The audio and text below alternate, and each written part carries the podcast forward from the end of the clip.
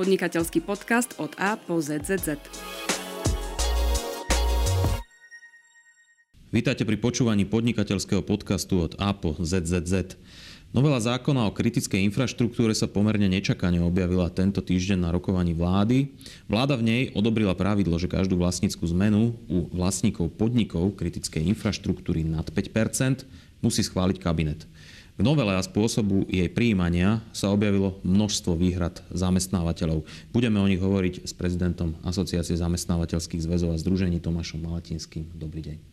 Prajem dobrý deň. Um, tento, tento návrh obhajoval už v parlamente minister Sulík, ktorý zdôvodnil, že e, príčinou, prečo vláda pristúpila k takémuto, takéto rýchlej novele a pomerne nečakanej, je situácia v slovenských elektrárniach, kde hrozilo, že e, jedna z úverujúcich bank, e, konkrétne Sperbank, nepredlží akoby splatnosť záväzkov a požadovala za to ďalšie, do, do zálohy ďalšie aktíva. A hovorilo sa o, priamo o podieloch slovenských elektrárniach.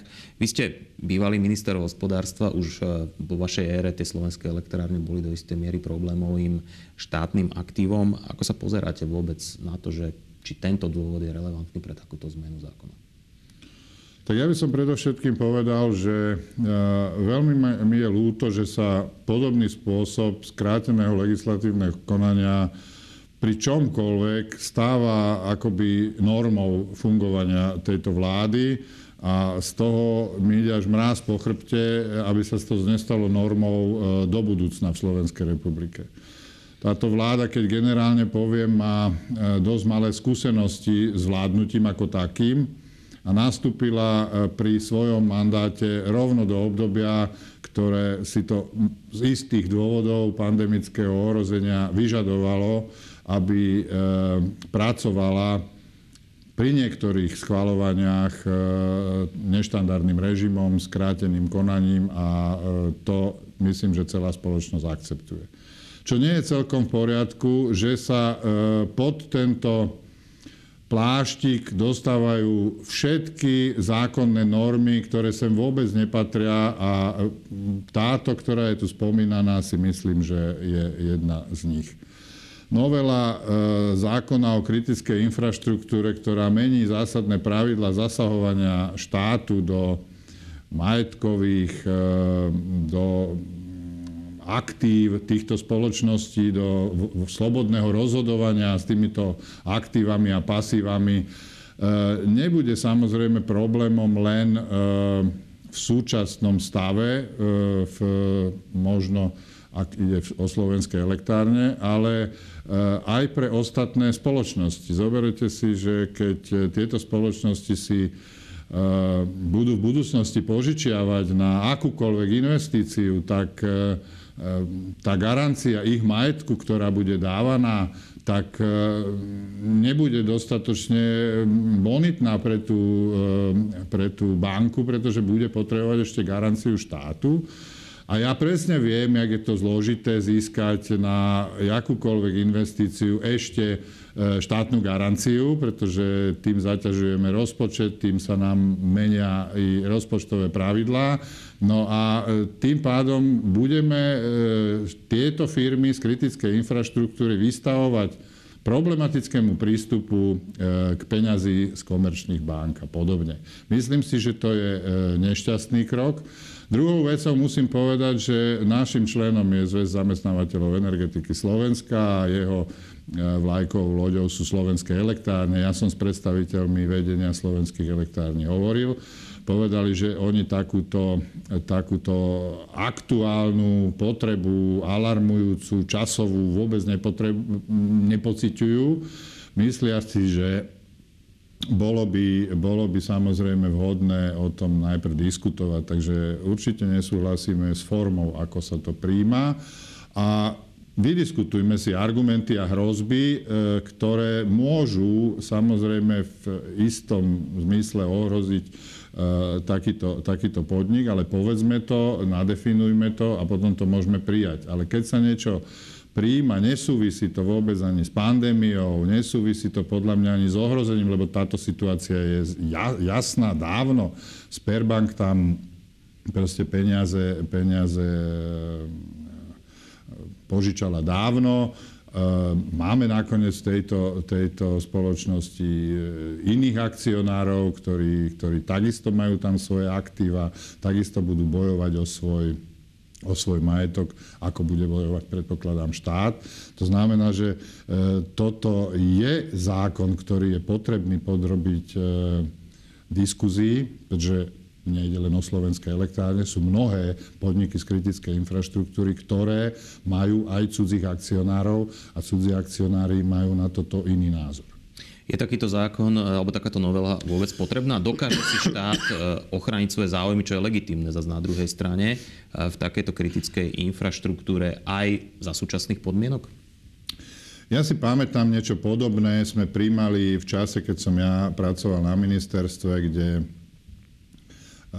voči štátu sa vedú súdne spory, exekučné konania v mnohých veciach a E, došlo to tak ďaleko, že teda bolo sporné, že či sa môže exekuovať majetok štátu alebo nemôže. E, na to samozrejme bolo nejaké rozhodnutie ústavného súdu, ktoré potvrdilo, že môže sa exekuovať majetok štátu. A pri tých všetkých hrozbách, ktoré, ktoré štát má tými exekučnými konaniami, tak bolo treba prijať na to opatrenie, aby sa toto nezneužilo a v, a v rôznych, možno aj pseudokauzách, ktoré, ktoré boli proti štátu vedené, aby sa štát ochránil, aby majetok občanov vlastne nemohol byť takto exekuovaný. A za e, toho môjho pôsobenia sme taký zákon prijali. E, a prijali sme v skrátenom legislatívnom konaní a presne si pamätám, že pán Sulik tam e, sedel a povedal, áno, toto je zákon, ktorý sa môže príjmať v skrátenom legislatívnom konaní, lebo my sme tie dôvody vysvetlili a, a jasne to išlo. Čiže to bol príklad a myslím, že dokonca vtedy aj opozícia sa to zahlasovala. U pondelok sme začali rokovať, vo štvrtok ten zákon vyšiel v zbierke zákonov, bolo to myslím neviem, v roku 2013 alebo kedy. Každopádne, e, každopádne toto je niekedy potreba, ale e, podľa, podľa mojich informácií takáto situácia vôbec e, nenastáva a slovenské elektrárne a iná infraštruktúra nie je vôbec v takomto ohrození, aby sa niečo takéto zbúchalo na poslednú chvíľu a najmä, aby sa ohrozil proste ďalší investičný proces pre tieto spoločnosti, lebo myslím si, že toto bude mať veľmi negatívny vplyv. Zoberte si jednoduchý vzťah, keď ja požičiam vám peniaze z banky a vy mi garantujete tým domom, ktorý z toho postavíte, no tak keď mi tie peniaze nevrátite, ja ten dom chcem mať. To je jednoduchý vzťah. A či tam je elektráren, či tam je e, proste e, kritická výroba elektriky, tak sa to možno, že dá ináč ošetriť, ale ako ja by som do takýchto zásahov takto asi nezasahoval. Spomínali ste, a pomerne kriticky ste sa vyjadrili k spôsobu príjmania, ktorý je v poslednom období sa objavuje a nie je to len v súvislosti s pandémiou. To znamená, že dá sa povedať vynechávanie štandardného medzirezortného pripomienkového konania a maximálne zrýchlovanie toho procesu. V minulom volebnom období súčasná opozícia, ktorá momentálne pri moci, kritizovala napríklad nepriame novely, že sa cez rôzne zákony opravovali úplne iné témy. E, myslíte si, že toto je niečo, čo sa fakt môže stať štandardom, že je to veľké riziko do budúcnosti? No obávam sa toho a musím povedať, že spôsob e, ako výkonu moci tejto, tejto vlády je katastrofálny. To akože, e, toto sa stáva právnou normou, teda úplne štandardom, takéto rýchle príjmanie zákonov a pritom vidíme množstvo opatrení i v súvislosti s tou pandémiou. Od prvej tlačovky, kým sa niečo zmieni, potom kým to prejde cez, tie, cez tých tisíc pandemických komisí, tak sa tie názory premielajú. Relevantní ľudia sú k tomu málo kedy prizývaní. Na druhej strane musím povedať, ministerstvo hospodárstva je pre nás zamestnávateľov e, akoby príkladom toho, že oni najviac komunikujú so všetkým, tak je to ministerstvo prislúchajúce podnikateľskému stavu, ale aj tak sa komunikuje v konečnom dôsledku veľmi málo. Ten proces vyprecizovania tých zákonných noriem, ten si vyžaduje diskuziu. O tom to je. To, keď niečo na poslednú chvíľu vyblafnem, tak logicky produkuje chyby, logicky to produkuje nepresnosti. Nepresnosti zase e, výkon toho práva e, deformujú a myslíme si, že postupne sa dostávame do takej deformácie spoločnosti e, ako právneho štátu. V súvislosti s touto situáciou ste hovorili o zneistení zahraničných investorov, o tom, že jednoducho by mohli Slovensko dá sa povedať, že považovať za miesto, kde je investovanie veľmi problematické. Je tu však aj, je tu však aj iná téma a to sa týka priemyslu a konkrétne znižovania emisí v priemysle. Príjem, aktuálna informácia o tom, že akým spôsobom sa bude rozdielovať príjem z emisných kvót, ktorý sa ročne pohybuje zhruba na úrovni 4 miliardy eur, hovorí o tom, že do priemyslu by mala ísť minimálna čiastka. Takisto tam sú veľkí zahraniční investori, či už sa rozprávame o US Steel Košice alebo Slovalko, Žiar nad Hronom, čo sú zároveň aj najväčší emitenti CO2. Ako sa na toto pozeráte? No opäť sa na to po, pozerám veľmi kriticky. Je to e, proste právna norma, kde sa majú využívať výnosy z predaja povoleniek, CO2 a tie sa majú v tej ekonomike objaviť e, v tom priemysle, ktorý vlastne tie povolenky, povolenky zaplatil, respektíve ktorý môže e, prispieť e, k ekológii alebo k zlepšovaniu ekológie priamo vo výrobných podnikoch.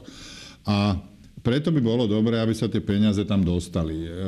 Na, na to, akým štýlom aké budú pravidlá hry, na tom sa pracuje ešte od dôb, keď aj ja som bol na tom ministerstve, možno už aj predtým.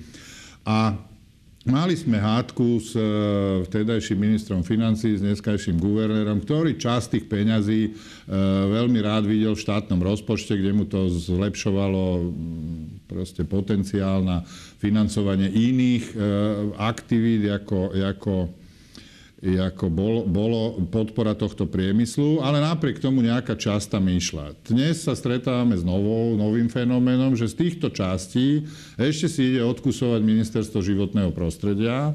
A teda to, čo sa má dostať do e, priemyslu reálne, e, ako dosahuje e, slabé, slabé, slabých pár percent z toho celého, z celej, celej čiastky, čo sa, čo sa vyzbiera. To znamená, že Dneska z toho necelých 250 miliónov v poslednom roku sme, sme vyzbierali a e, nejde, nejde do toho snáď možno niečo 13-15 miliónov do priemyslu reálne, ak je to teraz nastavené. No to je, to je žalostne málo.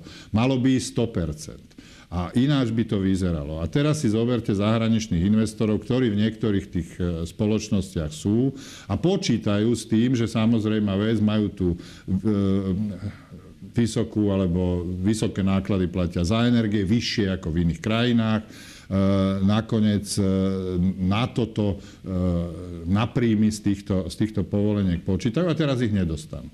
No a teraz, e, keď budú zvážovať, že budú niektoré prevádzky zatvárať, pretože im ekonomicky nevídu, no tak samozrejme, že e, je hrozba, že na Slovensku e, povedia, no tak my tu ďalej podnikať nebudeme, stráca to pre nás ekonomický zmysel. No. A potom bude ten štátny rozpočet Slovenskej republiky mať ďaleko väčšie problémy, lebo tie výpadky, ktoré z fungujúcich takýchto politikov, podnikov a ťahúňov slovenskej ekonomiky sú veľké. Zároveň znižovanie emisí by malo byť jednou z jasných priorít plánu obnovy, ktorý sa aktuálne tvorí, o ktoré, ktoré rôzne verzie aj kolujú po verejnosti a Slovensko by ho malo definitívne prezentovať niekedy v apríli.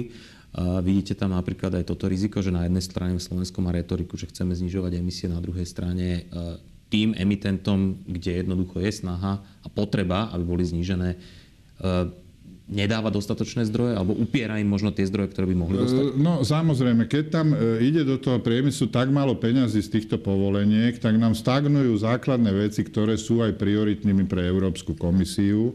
a jedná sa o dekarbonizácie, o zabránenie únikov CO2, napríklad o mm, odstraňovanie ešte starších environmentálnych záťaží, ktoré neboli, o energetickú efektivitu, o zateplenie. To sú všetko zdroje, napríklad z tohto prerozdeľovania výnosov z povoleniek, ktoré by sa mohli na toto použiť. Ďakujem veľmi pekne za váš čas a za účasť v podnikateľskom podcaste od A po ZZZ. A ja ďakujem a pekný deň ešte. Hosťom dnešného vydania podnikateľského podcastu od A po ZZZ bol prezident Asociácie zamestnávateľských zväzov a združení Tomáš Malatinský. Ďakujem za pozornosť a do počutia na budúce. Do počutia.